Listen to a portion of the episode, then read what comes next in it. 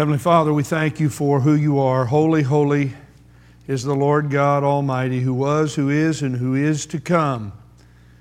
We pray, Lord Jesus, come, come, Lord Jesus.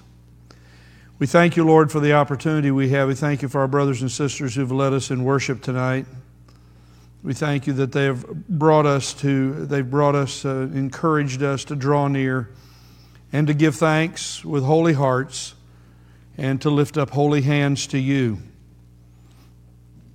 We thank you for the opportunity we have together in this place. We thank you for the opportunity we have to fellowship around your word and for the Holy Spirit of God to teach us something in the middle of the week that might help us as we seek to live our lives to honor and please the Lord Jesus.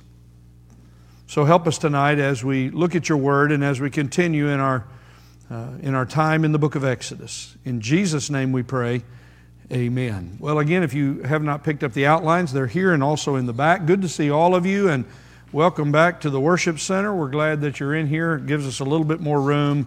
And some of you won't be as cranky. You'll be a lot happier now that you get to be in here. I'm only joking. Well, partially joking.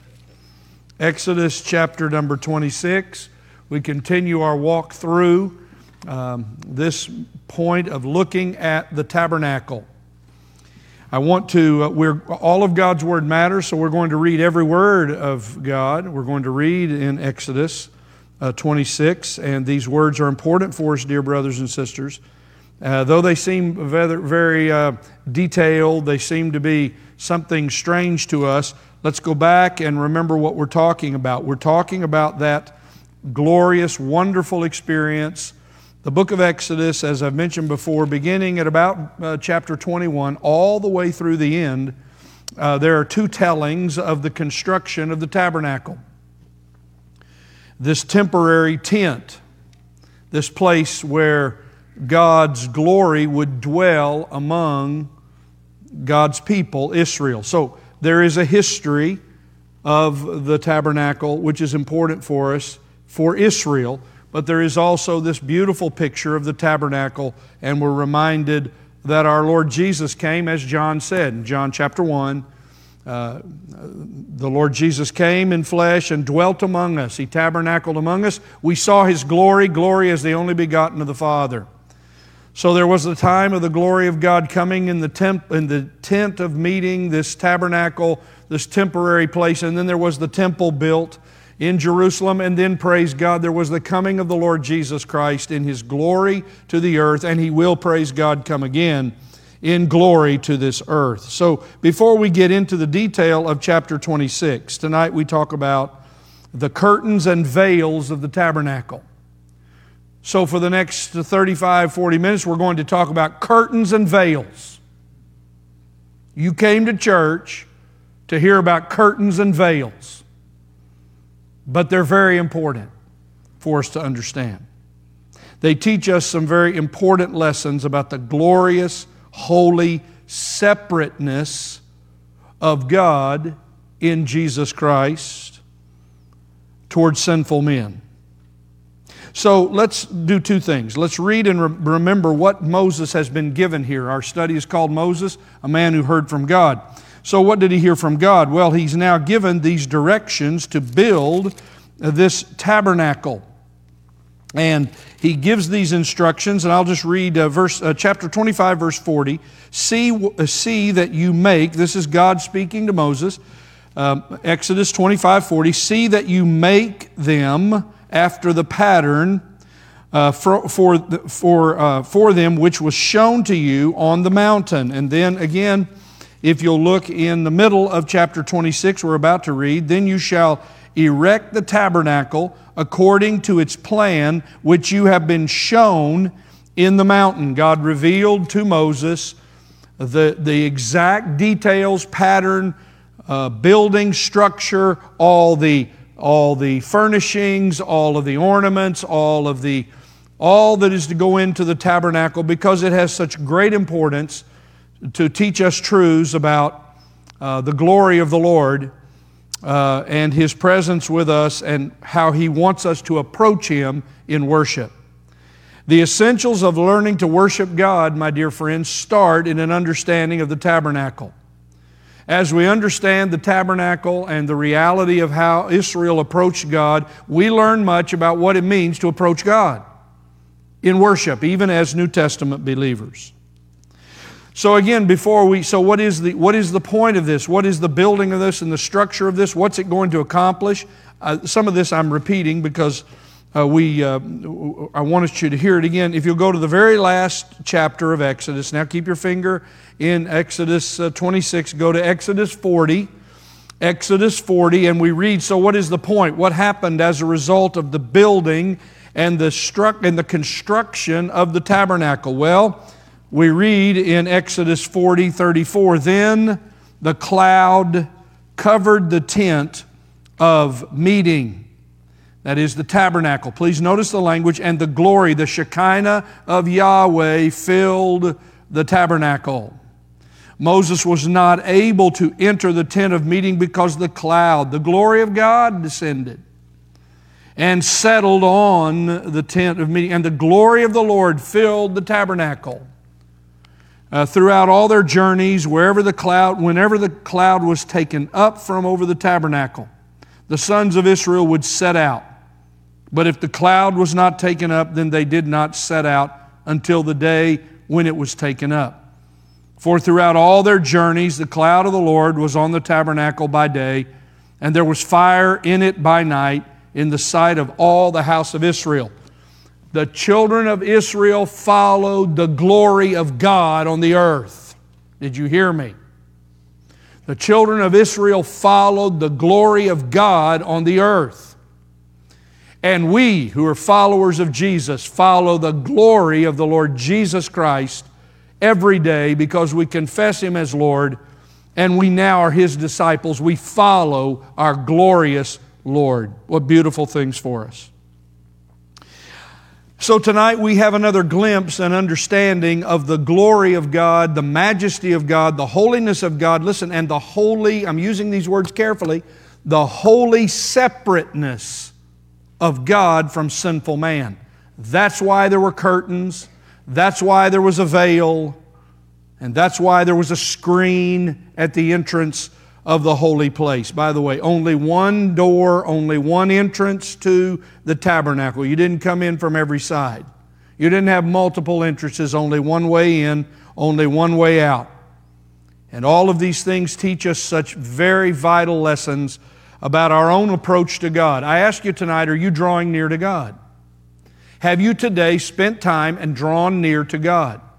Have you spent time alone with the Lord? Have you, as the Lord told us to do, have you shut the door, gone to your secret place, and have you prayed? This was the secret place of God set among the children of Israel. So we get, we get to it here. Let's uh, move ourselves back into the. We, we need to read these 37 verses. If you're watching us online, may the Lord bless you. We wish you were here with us, but we're glad you've joined us. And I hope you have your Bible. You can follow along with us. Now we read together Exodus chapter 26. And we'll look at then, then I'll give you some of the details from the outline and we'll draw some conclusions and we'll be on our way. Moreover, you shall make the tabernacle with ten curtains of fine twisted linen. Please notice linen, fine twisted linen. White, pure, the best of linen. Every word matters. Every word matters. Ten curtains of fine twisted linen and blue and purple and scarlet material. You shall make them with, or that is, you'll embroider them with cherubim, the work of a skillful workman. The length of each curtain shall be 28 cubits, and the width of each curtain four cubits. All the curtains shall have the same measurements. Five curtains shall be joined to one another, and the other five curtains shall be joined to one another, and you shall make loops of blue on the edge of the outermost curtain in the first set, and Likewise, you shall make them on the edge of the curtain that is outermost in the second set. You shall make 50 loops in the one curtain, and you shall make 50 loops on the edge of the curtain that is in the second set. The loops shall be opposite each other. You shall make 50 clasps of gold and join the curtains to one another with the clasps so that the tabernacle will be a unit. Then you shall make curtains of goat hair for a tent over the tabernacle. You shall make eleven curtains in all. The length of each curtain shall be thirty cubits, and the width of each curtain four cubits. The eleven curtains shall have the same measurements. You shall join five curtains by themselves, and the other six curtains by themselves. And you shall double over the sixth curtain at the front of the tent. You shall make fifty loops on the edge of the curtain that is outermost in the first set, and 50 loops on the edge of the curtain that is outermost in the second set. You shall make 50 clasps of bronze, and you shall put the clasps into the loops and join the tent together so that it will be a unit. The overlapping part that is left over in the curtains of the tent, the half curtain that is left over, shall lap over the back of the tabernacle. The cubit on one side and the cubit on the other side of what is left over in the length of the curtains of the tent shall lap over the sides of the tabernacle, one on one side and the other on the other, to cover it. You shall make a covering for the tent of ram skin dyed red and a covering of uh, porpoise skins above. Then you shall make the boards for the tabernacle of acacia wood standing upright. Ten cubits shall be the length of each board, and one and a half cubits with the width of each board. There shall be uh, two uh, tenons for each board, fitted to one another. Thus you shall do for all the boards of the tabernacle. You shall make the boards for the tabernacle 20 boards for the south side. You shall make 40 sockets of silver under the 20 boards, two sockets under one board for its two tinions and two sockets under another board for its two tinions. And for the second side of the tabernacle on the north side, 20 boards. There are 40 sockets of silver, two sockets under one board, and two sockets under another.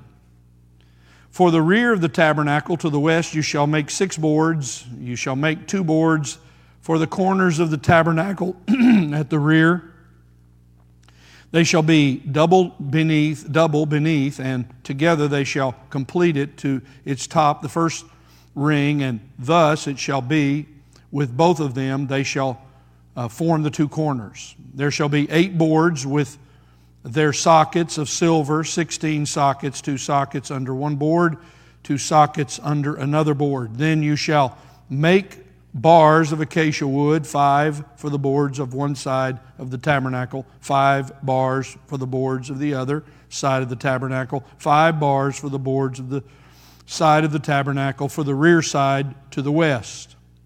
The middle bar in the center of the boards shall pass through from end to end. You shall overlay the boards with gold and make their and make their uh, rings of gold as holders for bars, and you shall overlay the bars with gold. Then you shall erect the tabernacle according to its plan, which you have been shown in the mountain. Verse 31 You shall make a veil of blue and purple and scarlet material and fine twisted linen. It shall be made with cherubim, embroidered with cherubim, the work of a skillful workman. You shall hang it on four pillars of acacia overlaid with gold. Their hooks are also, are also being of gold on four sockets of silver. You shall hang up the veil under the clasps, and shall bring in the ark of the testimony there within the veil, and the veil shall serve for you as a partition. Please notice this language. The veil shall serve as a partition between the holy place and the Holy of Holies. You shall put the mercy seat on the ark of the testimony in the Holy of Holies, and you shall set the table outside the veil and the lampstand opposite the table on the side of the tabernacle toward the south, and you shall put the table on the north side. You shall make a screen for the doorway of the tent of blue and purple and scarlet material and fine twisted linen the work of a weaver. You shall make five pillars of acacia for the screen, and overlay them with gold. Their hooks are also being of gold, and you shall cast five sockets of bronze for them. Heavenly Father, now bless the reading of your word. And may the Holy Spirit of God be our teacher. In Jesus' name we pray. Amen. God is a God of extreme detail. God is a God who looks at our lives in detail. God is a God who has His plans and purposes given in detail in the Word of God. We've read such detail here, but I remind you that there would be generations who would come who would have to erect this movable tent as Israel moved. And we know, all of us know the rest of the story. They prolonged their time in the wilderness because of their unbelief. They did not believe God and enter into the promised land according to the plan of God. They rejected the plan of God in unbelief, so they, for 40 years, broke down and erected this temporary tent, dwelling place of God, and it had to be done properly and in order. One set of priests die, another set of priests come along. There is order in the purposes and plan of God. I'm saying this tonight because if you're watching the news, you think the world is in chaos. The world is in chaos, but God's order and purposes and His will is not in chaos. His purposes are being accomplished in a clear, orderly manner, not only in your personal life, but in the world, because things are preparing for the coming of the glorious Lord Jesus again. And these things must take place. God is a God of order. God expects of us to do what He has commanded us to do. The Lord Jesus said, If you love me, you keep my commandments. That means you go by the details I've given to you to live by. So, why, Pastor Mike, do we spend all this time on curtains and veils? Curtains and veils. Why would God set up curtains and veils? Wouldn't He want to be with God's people? Well, of course, He finally sent the Lord Jesus Christ in the fullness of time. And He did come among us. And He, went, he was made flesh like us.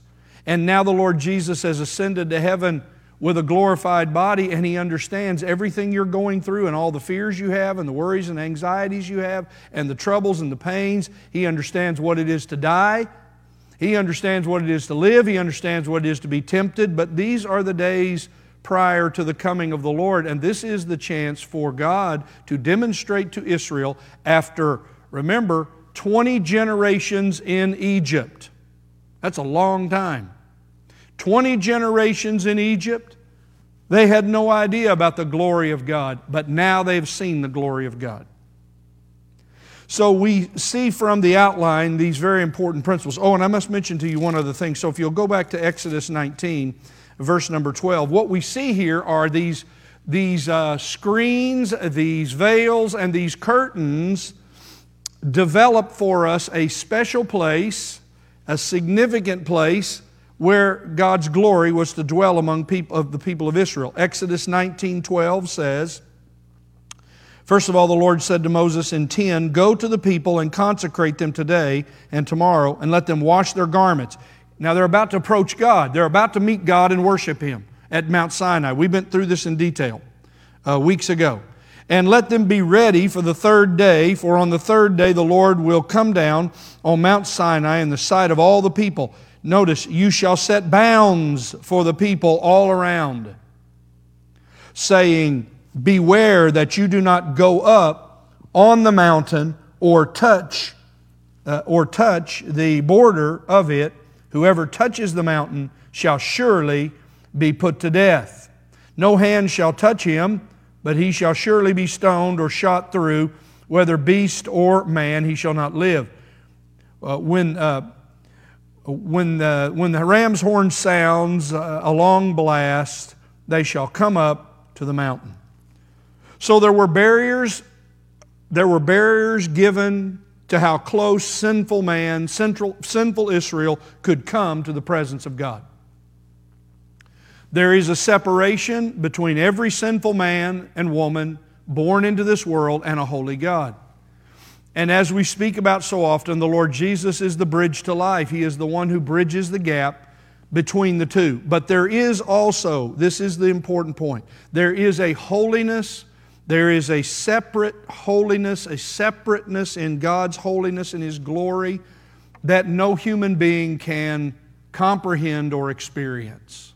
This is the true separateness of our God in His glory.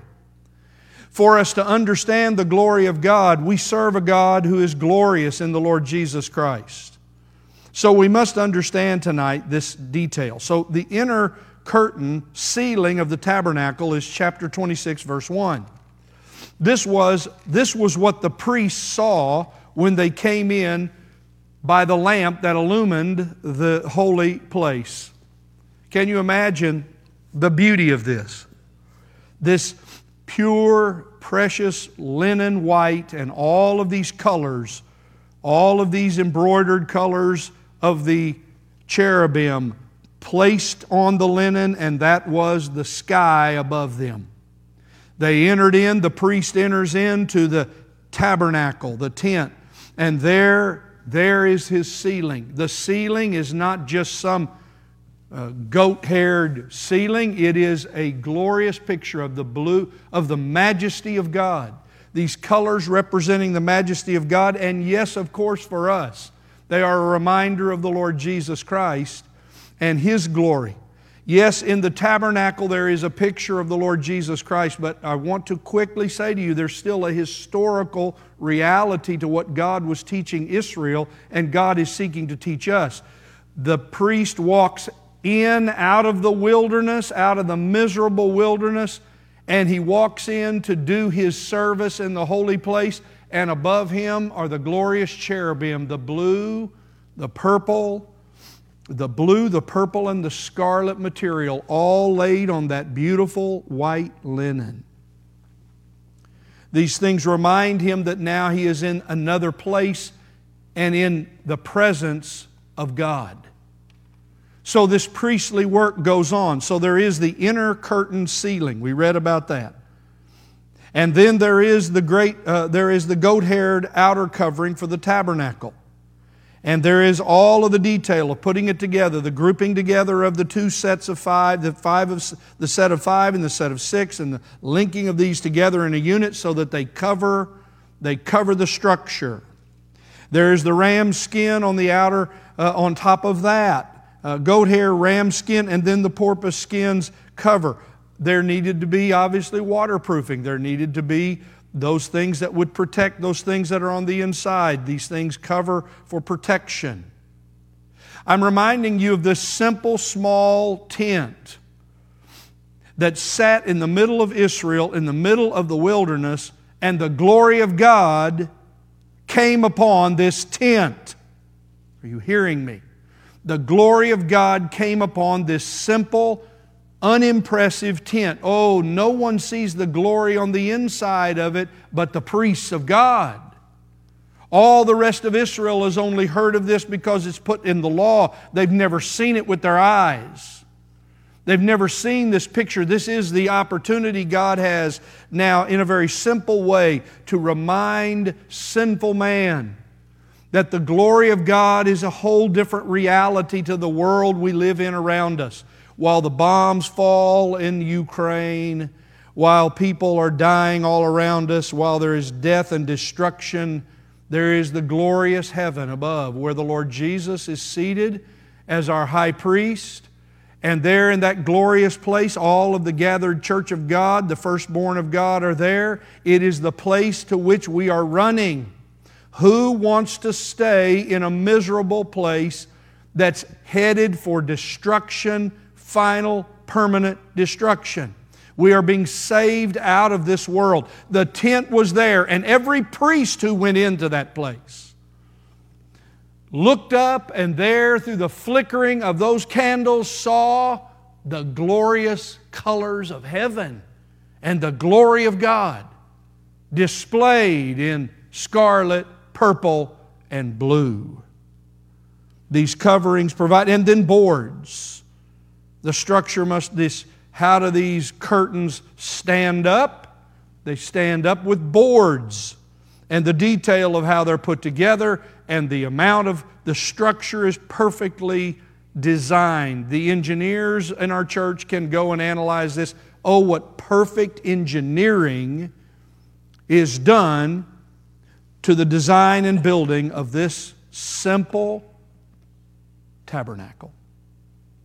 And then there is the veil between the Holy of Holies and the holy place. We saw last time those, the, the, the book of Exodus describes from the most holy place out what is being built. So we saw those, we saw those pieces of furniture that were put in there in chapter 25. You can look at your Bible. Your Bible probably has headings. Verse 25, verse 10, the Ark of the Covenant. And then the mercy seat was laid on top of that. And then there was the table of showbread. And then there was the golden lampstand. And now we've seen in chapter 26 the exact places where that furniture is to be placed in the holy place and the Holy of Holies. Everything has order before God, and that includes the way you and I approach Him. It is not something to be done in a nonchalant, disrespectful way. When we approach the Lord, we clean ourselves up. We put aside our filthiness in our flesh and our spirit, and we say to God, Here I am, I'm presenting myself to you as a living and holy sacrifice so that you might use me for your purposes until you're finished with me. So, what do we remember here tonight in our time as we, as we now? So, how do we apply all of this? I want to bring some things together for you. And I've given you here, first of all, three things about the, and I've, I, left one out. I'm going to add one uh, for you. The curtains and the veil created, number one, a specific place for meeting God in worship. A, a specific place. Secondly, the curtains and veil created a separated place for meeting God in worship. Thirdly, the curtains and veil created a, a sacred place for meeting God in worship. And this was the one I left out. Uh, these, uh, the, the curtains and veil uh, remind us that there is limited access to God only by being a priest and through blood sacrifice. You see, that's what we deal with. And for us, this is so important because now we come to discover that meeting in a church house, a meeting place, is where we've come to draw near together to God.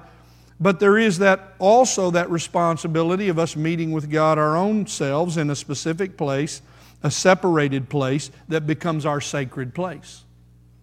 And I'm going to ask you again do you have as a believer in Jesus Christ, your specific place, separated place, sacred place, where you meet God, where you spend your time with God, where you open the Word of God and you pray and you meet with Him and you hear from God. This is the reminder we have of this simple, this simple structure. There it sits in the wilderness the tent of meeting. The tent of meeting. This is so important for us in our lives. It also reminds us, number four, there, that the glorious colors of the curtain ceiling teach us of the glory of the Lord Jesus Christ who came to tabernacle among us. Oh, the glories of purple and blue, blue, the majesty and glory of God, and the heavens Uh, the purple of his kingship, his royalty, and the scarlet, his blood. Yes, we never forget in this that only through the Lord Jesus Christ can we even approach God, my dear friends. And the glorious colors of the curtain ceiling point to the glories of heaven, the heavenly presence of God. You know what the tent of meeting is in many ways? It is heaven come to earth. It's heaven come to earth. Now Israel understands not only have they been given the law of God in Exodus 20, and will they also be given all of the rest of God's laws and statutes so that they might live in a proper way and love their neighbor and love God. But oh, beyond that, my friends, the glory of God now rests The glory of heaven has now come to earth in this simple tent. I want you to think about that. I read it to you at the end of Exodus 40. The glory of God came upon this tent and remained upon it. This is such an amazing thing. And now we're reminded also of that, that we are the temple of the Holy Spirit. We are now the dwelling place of God. Are you corrupting the, dwelling place of God by the way you're living? Are you corrupting the dwelling place of God by the things you look at, by the things you think about, by the places you go, by the things you do? Is there in your life a recognition that you are now a sacred place? You are the place where God, by the Holy Spirit, dwells in you and that you do not belong to yourself. You do not have the right to do what you want with your body any longer. That's what the world says. You must give your body to the glory of God. You must say, I will not use my body, nor will I put in my body things that will destroy the effectiveness of my body for the use of God in this world. So, the picture of the tabernacle is one of the glory of God. It's heaven on earth. What happened when the Lord Jesus came? It was heaven on earth. If you are one like me and you believe in the return of the Lord Jesus Christ, there will be another day of heaven on earth. It's called the millennial reign of Christ. The heaven on earth will come. All of heaven on earth comes in association with God's presence and His glory and his glory. What did John say? We saw his glory. Glory as the only begotten of the Father, full of grace and truth. And what happened on the day of Pentecost? The glory of God fell again by the Holy Spirit, and men and women heard in the, their own language the truth and the preaching of the gospel, and they were saved. And the glory of the work of the Holy Spirit is now what dwells in us and among us and works in our midst. So we learn much about the glory of God, but we must always remember the sacredness and the holiness of God. Number six, the, those outside curtains only saw, those outside the tabernacle who, only, who never went in only saw those outer coverings, not the glories of the holy place. And only those who were priests could see the glorious beauties of the curtain ceiling. Only God's people see the glory of God in Jesus Christ. That's why your lost friends don't understand why you, why you do what you do, why you pray, why you follow Jesus, someone you cannot see. Like a man said to me one time, Why do you believe in someone you can't see? Good question, isn't it? Why do you believe in someone you cannot see? Well, though we have not seen him, we love him. And though we do not see him now, we rejoice with joy unspeakable. Isn't that the way Peter said it? Of course it is. But I remind you that this tent stood, and those on the outside knew that only the priest went in because you see, only a priest of God can enter the presence of God. And when you became a believer in Jesus Christ, you became a priest of God. No longer do you have to have someone stand on your behalf because we have our glorious high priest, and I'm going to be talking about this to our church in the days ahead in detail because it's time for us to think in detail about the most precious and wonderful, glorious, ongoing, present ministry of our Lord in heaven. He is our great high priest, and because of his priesthood, we are now priests of God. Praise God, you have access to God. You can speak to him in the name of Jesus. You can have a relationship with You are now a priest of God. Only the priests of God saw the glory of God. No one who's unsaved will ever see the glory of God, nor will they recognize that the glory of God teaches us. Listen now, the glory of God teaches us about the holiness of God. So I read this verse to you from Hebrews. Uh, uh, Hebrews chapter 7, verse number 26. I want you to see this because it is related to what we are learning about the realities of heaven while we're on the earth. And I'll read it to you. It's Hebrews 7 26. You can look at it if you'd like to. I'll, I'll go back to verse number 25 at a conclusion he's, uh, Paul's making. Hebrews 7 25. Therefore, he is able to save forever those who draw near to God through him, that is Jesus Christ, since he always lives to make intercession for them. Please notice verse 26. For it was fitting for us to have such a high priest, holy, innocent, undefiled, separated from sinners, and exalted above the heavens. You know what God is trying to say to us through the tabernacle, my friends? This is what the glory of God is like. This is what the glory of God. You walk in, and there you see that table. There you see the showbread. There you see, we'll see this later as it comes in the next chapter, the, the laver and the washing and the altar, and then lo and behold, you go into the holy place, and there was no speaking in the Holy of Holies.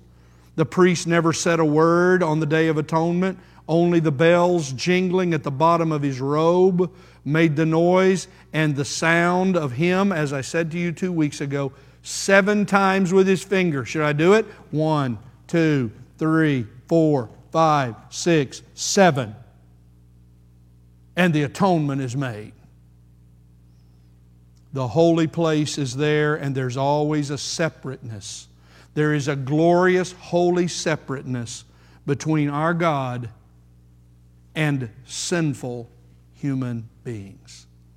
So that's why I won't turn to it, but when, when Peter was first called to ministry in Luke's gospel, He's an expert in fishing. The Lord says, Did you catch anything? Can you hear these fishermen? Heavens, no. Blah, blah, blah, blah, blah. Well, why don't you go back out and drop your net again? who, who is this rabbi? Okay. Okay, boys. They go back out. And the fish, the catch of fish is so great, the nets start breaking. And do you know what Peter does on that boat? He falls on his knees and he says, Listen, depart from me, for I am a sinful man. When you meet the Lord Jesus Christ in His holiness, you will always confess your sinfulness. And it never changes, even as a believer. The more you walk with God, you know what the Holy Spirit does? Like layers, He just shows us more and more of our inner corruption from our old nature so that we learn to live by our new nature, by the power of the Holy Spirit. We, are, we live a life of confession of sin and repentance because of the holiness of God. Our dear brothers and sisters sang about the holiness of God tonight. And that's why the curtains and the veils are so significant. Number eight, only God's people enter into the Holy of Holies by the blood of Jesus Christ. Because now you're a priest. You enter into the very presence of God. So I read to you as we finish tonight, Hebrews 6:19. I have it there on the sheet for you. This hope we have as an anchor of the soul what is our hope? Our hope is in the Lord Jesus Christ. Our confidence, that's what hope is. Our confidence is in the Lord Jesus Christ, a hope both sure and steadfast, and one which enters within the veil. You're on earth, but you're inside the veil and the glorious presence of God in heaven. Paul said something quite profound in Colossians. He said, Your life is hidden in Christ. You are now in heaven while you're still on earth. Do you think I'm doing double talk tonight? Oh, Lord, it's just so hard down here. Yes, but you're also in heaven because you're united to Jesus Christ. Your life is hid with Him. And when He is revealed, you will, you will be revealed. It will be an entirely different and enormous thing. So tonight, rejoice, my friends. Your anchor is within the veil. The veil means within the presence of God, within the veil. Hebrews 10, 19, 20, famous words. We all in this room know them. I know who's here tonight. Having, brethren, confidence to enter the holy place by the blood of Jesus. You see it? How do I have confidence? How do I have confidence to enter into the place where God is? How do I have confidence to go to that separate, specific, sacred place I've made? By a new and living way which He has inaugurated for us through the veil. That is His flesh. You see, the veil is the flesh of the Lord Jesus Christ. And since we have a great high priest over the house of God, let us draw near with a sincere heart in full assurance of faith that's what you must do tonight in your troubles and fears and worries. That's what you must do tonight when you're afraid of tomorrow. That's what you must do tonight when you're burdened with something you seem like you cannot do. That's what you must do when you have your doubts. That's what you must do when you have your fears. You must draw near with a sincere heart, full of assurance. Notice having our hearts sprinkled clean. That's the atonement word sprinkled clean from an evil conscience. Your, your conscience doesn't have to torture you anymore. When you come to know Jesus Christ, your conscience is cleaned up and you don't live in terror and torture anymore. And your body is washed with pure water. Now your body is given for the service of God, never again to be used for sinful purposes. Praise God. Well, I didn't put it on here. But I close with this word. Um, and I'll, I'll, I'll go ahead and turn to it because I want to read it in its context. It is, it is what happened, what happened at the cross. You remember these words? Most of you do. Matthew 27 15. And Jesus cried out again with a loud voice and yielded up his spirit Spirit, and behold, the veil of the temple was torn in two from top to bottom, and the earth shook, and the rocks were split. Amen? The death of Jesus Christ ripped down the veil that separated us from God. I don't know any better way to end than that, do you? Praise God. Aren't you glad you're saved tonight? Aren't you glad for the blood of Jesus Christ? Aren't you glad that you are now a part of the people of God and you are a priest of God and you can approach God and draw near to Him in the name of Jesus? That's why, the, that's why we say, in the name of Jesus. All that we have, we have in the name of Jesus. It's all in His name. To the praise of the glory of His grace. I remind you tonight again the Lord is near to the door. The Lord is near to the door. Come, Lord Jesus. Heavenly Father, we thank you for your word and we thank you for the glorious opportunity to think about curtains and veils.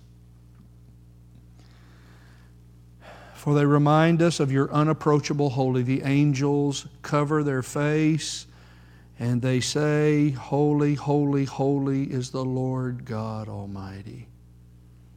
And Isaiah says, Woe is me, I am a man of unclean lips, for my eyes have seen the glory of God. Oh, may as we look at the Lord Jesus, as we read his, his words and read his life, and understand his ministry, may we see his glory and may we fall like Peter and say, Depart from me, I am a sinful man. Or as John on the island saw the glory of the Lord Jesus, resurrected, ascended, king priest, he fell as dead.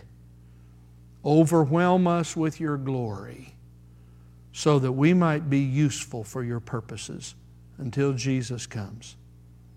Bless all my friends who are here tonight and listening.